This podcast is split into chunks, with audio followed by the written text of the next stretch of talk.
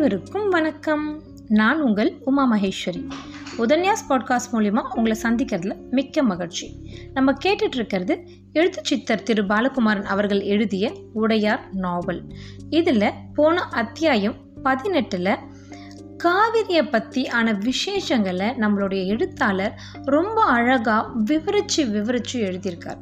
ஒரு நேரத்துலையும் அந்த காவிரி எப்படி இருக்கும், இந்த மாதத்தில் என்ன நடக்கும், அந்த மாதத்தில் என்ன நடக்கும் அப்படின்னு ரொம்ப அழகாக அந்த காவிரியோடைய ஓட்டத்தை பற்றி அப்படியே வர்ணனை செஞ்சுருக்கார்.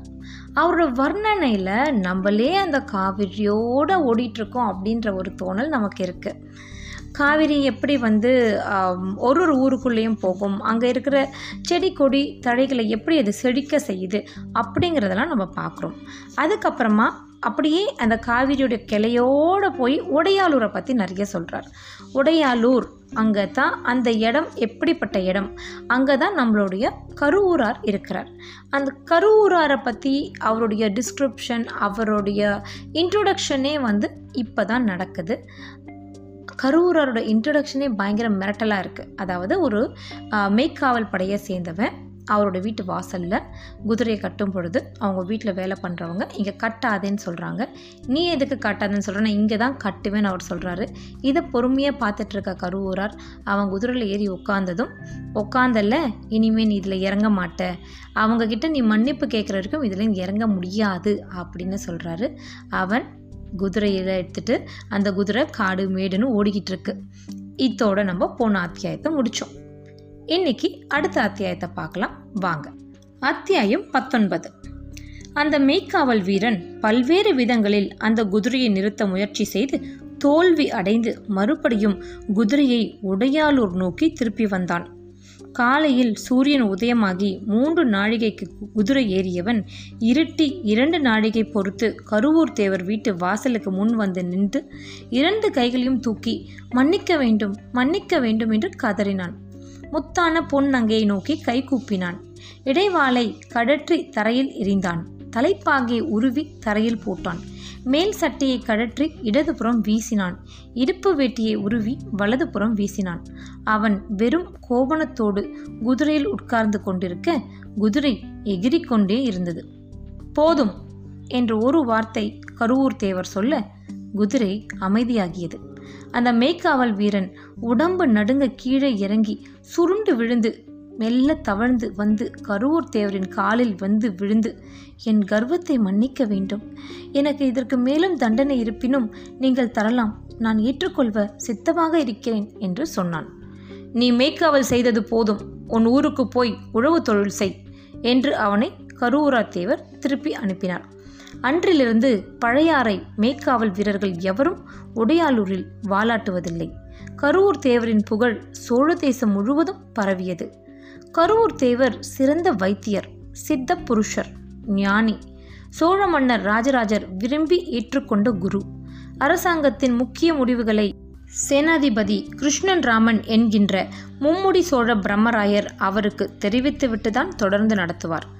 அவர் அறியாது சோழ தேசத்தில், ஏன் பரத கண்டத்தில், ஏன் இந்த பிரபஞ்சம் முழுவதும் எதுவுமே அசைவதில்லை.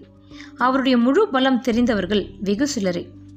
அருண்மொழி பட்டரின் அப்பா சேனாதிபதியான கிருஷ்ணன் ராமன் என்கின்ற பிரம்மராயர் உடையாளூருக்கு அருண்மொழியை அனுப்புகிற பொழுது மறந்து போயும் அவருக்கு எதிரே மரியாதை குறைவாக ஒரு வார்த்தை கூட சொல்லிவிடாதே, மரியாதை குறைவாக ஒரு எண்ணம் கூட தோன்றவிடாதே, உன் எண்ணம் தோன்றுகின்ற பொழுதே உனக்கு முன் அந்த எண்ணத்தை அவரால் அறிய முடியும் என்றார். கரூர் தேவர் எல்லாம் கடந்தவர், எங்கும் இருப்பவர். அவர் இறைவனின் அம்சம். சோழ தேசத்தின் உயர்வுக்கு மிக முக்கிய காரணம் கருவூர் தேவர். இதை ராஜராஜர் நன்கு அறிவார். அரண்மனையில் உள்ள பல பெண்டிர்களும் முக்கியமானவர்களும் அறிவார்கள். எனக்கும் தெள்ளத் தெளிவாக தெரியும். தயவு செய்து நீயும் புரிந்து கொள். அவரை நோக்கி சிறிதளவும் பிசகாக நடந்து கொள்ளாதே. இது என் கட்டளை. மீறி நடந்ததாக தெரிந்தால் அவர் உன்னை தண்டிக்கிறாரோ இல்லையோ, நான் உன்னை கடுமையாக தண்டிப்பேன் என்று எச்சரித்து அனுப்பினார். தன் அன்பு தந்தையும் சேனாதிபதியுமான பிரம்மராயர் இத்தனை கடுமையாக பேசி அருண்மொழி பார்த்ததே இல்லை. அவன் அப்பாவை நமஸ்காரம் செய்து, தந்தையே, உங்கள் உத்தரவின்படி கருவூர் தேவரை நெஞ்சுக்குள் வைத்து போற்றி நடந்து கொள்வேன். சிறிதளவும் அவரை எதிர்க்கின்ற ஒரு மனோபாவத்தை வளர்த்து கொள்ள மாட்டேன். அதே நேரம் எனக்கு இருக்கின்ற கேள்விகளை, பிரபஞ்சம் பற்றிய சந்தேகங்களை, வாழ்க்கை பற்றிய அலசல்களை அவரிடம் கேட்டு தெரிந்து கொள்ள வேண்டும் என்ற ஆவல் இருக்கிறது. இதற்கு உங்கள் அனுமதி வேண்டும் என்று கைகூப்பினான். இதை என்னிடம் கேட்பதை விட அங்கு போய் நின்றதும் அவரிடம் கேள். அவர் கற்றுத்தருகிறேன் என்றால் மேற்கொண்டு தொடர்ந்து பேசு, இல்லையெனில் வெறுமே அங்கு ஒரு வேலைக்காரனாக இரு என்று பதில் சொன்னார். அருண்மொழி சம்மதித்தான். சோழ தேசத்தின் வழிகாட்டியாக இருக்கிற கருவூர் தேவரோடு ஓரிரு மாதம் இருப்பதற்காக அவரை நோக்கி வந்து அவரை நமஸ்கரித்து அவர் அனுமதி பெற்று அவர் வீட்டிற்கு எதிரே உள்ள ஒரு அந்தனர் வீட்டில் தங்கியிருந்து அவரை தினசரி தரிசித்து வந்தான். கருவூர் தேவர் அருண்மொழியை அருகே உட்கார வைத்து கொண்டு அவன் தகப்பானாரான சேனாதிபதி கிருஷ்ண ராமனுடைய நலங்கள் பற்றி விசாரித்தார். அவன் படிப்பு பற்றி விவரம் தெரிந்து கொண்டார். இரு என்று கட்டளையிட்டார். கரூர் தேவர் அருண்மொழியை சேனாதிபதியின் மகன் என்று கொண்டாடவும் இல்லை, புறக்கணிக்கவும் இல்லை. எப்பொழுது அவனிடம் பேச வேண்டுமோ, என்ன அவனிடம் பேச வேண்டுமோ அதை மட்டும் தெளிவாக பேசி வந்தார்.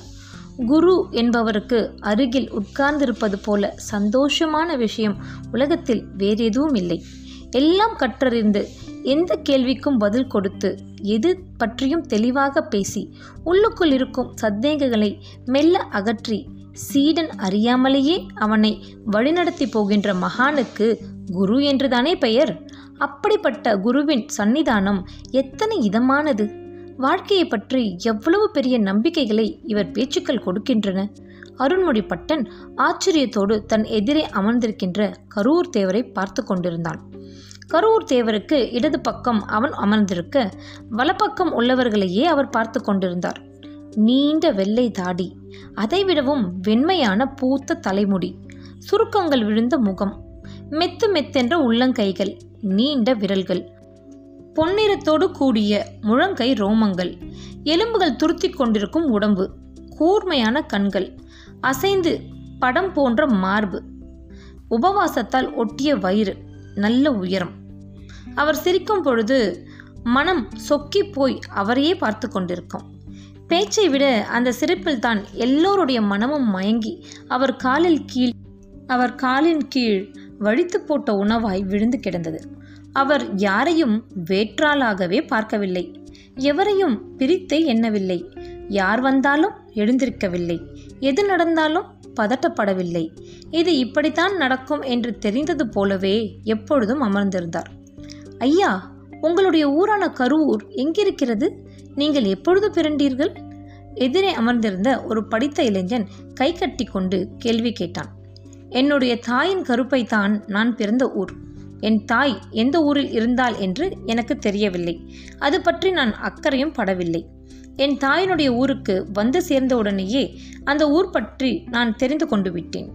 அந்த ஊரில் நான் வளர்ந்த ஒவ்வொரு நொடியும் எனக்கு ஞாபகம் இருக்கிறது.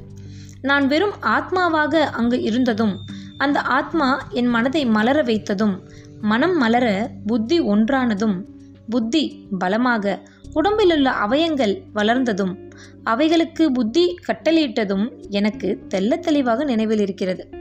எல்லா மனிதர்களுக்கும் கருவில் வாழ்ந்த காலம் நினைவில் இராது. அதனால்தான் அவர்கள் மனிதர்கள்.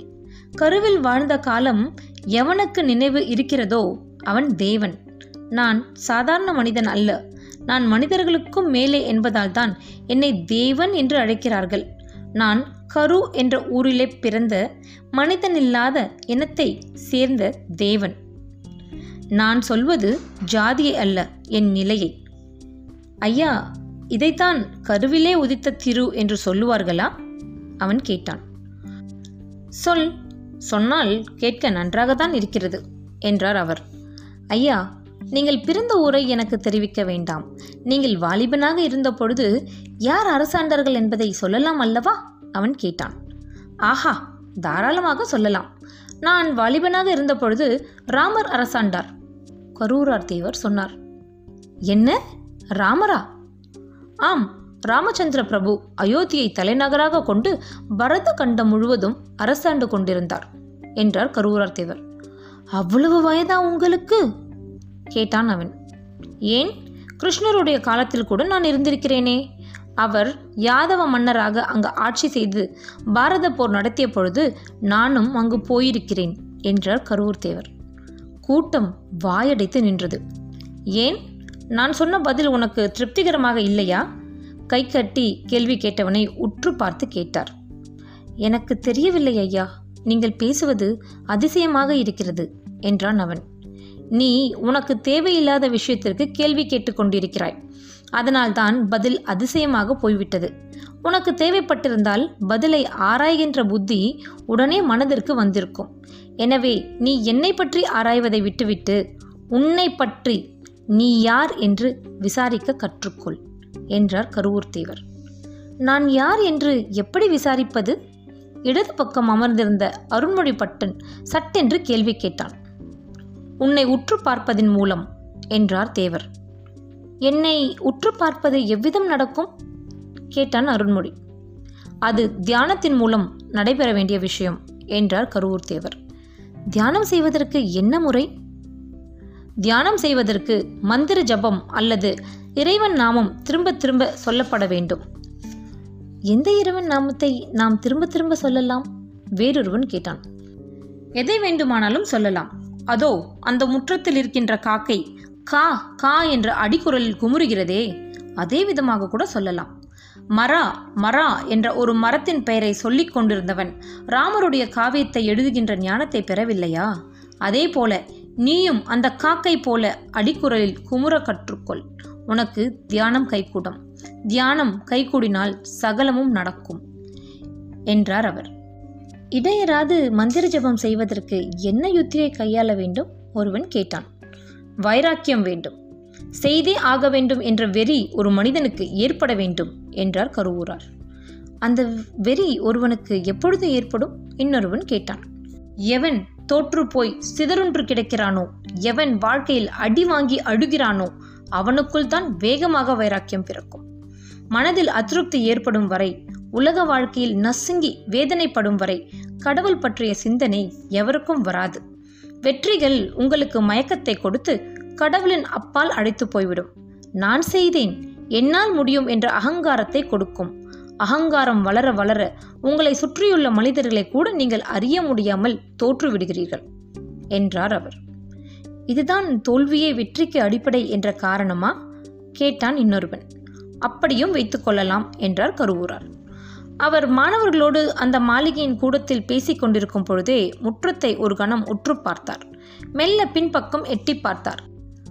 முத்துநங்கை, மழை வரும் போல இருக்கிறது, மாடியில் நெல் உலர்த்தி இருக்கிறார்கள், அதை வாரிக்கொண்டு வந்துவிடு என்று உத்தரவிட்டார். ஐயா, எப்படி சட்டென்று மழை வரும் என்று சொல்கிறீர்கள்? மாணவர்கள் கேட்டார்கள்.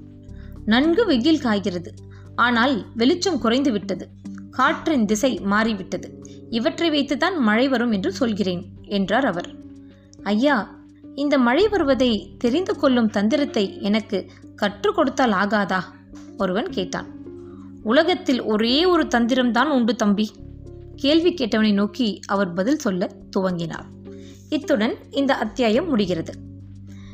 இந்த 19வது அத்தியாயத்தில் நம்ம கரூர் தேவரை பற்றி ஃபுல் இன்ஃபர்மேஷன் பார்க்குறோம். அவர் எப்படிப்பட்ட மனிதர், மனிதனே கிடையாது, தேவ அம்சம் உடையவர் அப்படின்றத தெரிஞ்சுக்கிறோம். அவரும் அவருடைய மாணவர்களுக்கும் நடுவில் கான்வர்சேஷன் தான் நம்ம பார்த்துருக்கோம். இன்னும் என்னென்ன நடக்குது அப்படிங்கிறத நாளைக்கு வேறு அத்தியாயத்தில் பார்க்கலாம். நன்றி, வணக்கம்.